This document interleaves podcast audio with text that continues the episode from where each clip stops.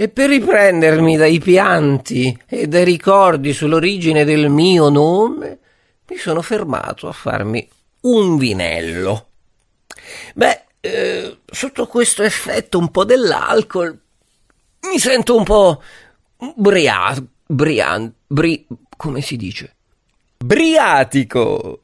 Mi accorgo che la morfologia di Briatico è alquanto strana, così chiedo delucidazioni a dei passanti. Mi spiegano che durante lunghi anni la città ha subito purtroppo numerosi terremoti, come quello del 27 marzo 1638, ma poi anche nel 1659, anche se il più disastroso fu quello del 5 febbraio 1783. Sì, in quest'anno la città fu rasa completamente al suolo, le abitazioni completamente distrutte e ci furono purtroppo ingenti vittime. Per questo motivo, il 4 aprile dello stesso anno, 925 abitanti decisero di riunirsi nella spiaggia nei pressi della torre di avvistamento, denominata La Rocchetta.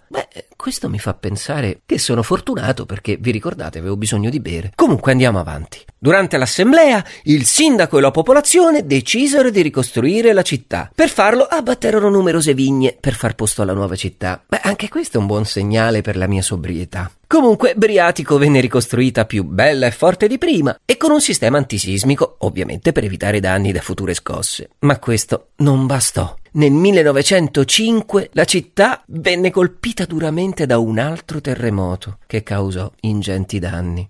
Devo dire che questo è veramente un triste destino. E non so quale sarà il mio, ma qualcosa mi dice che farò meglio rimettermi subito in macchina e decidere la mia prossima destinazione.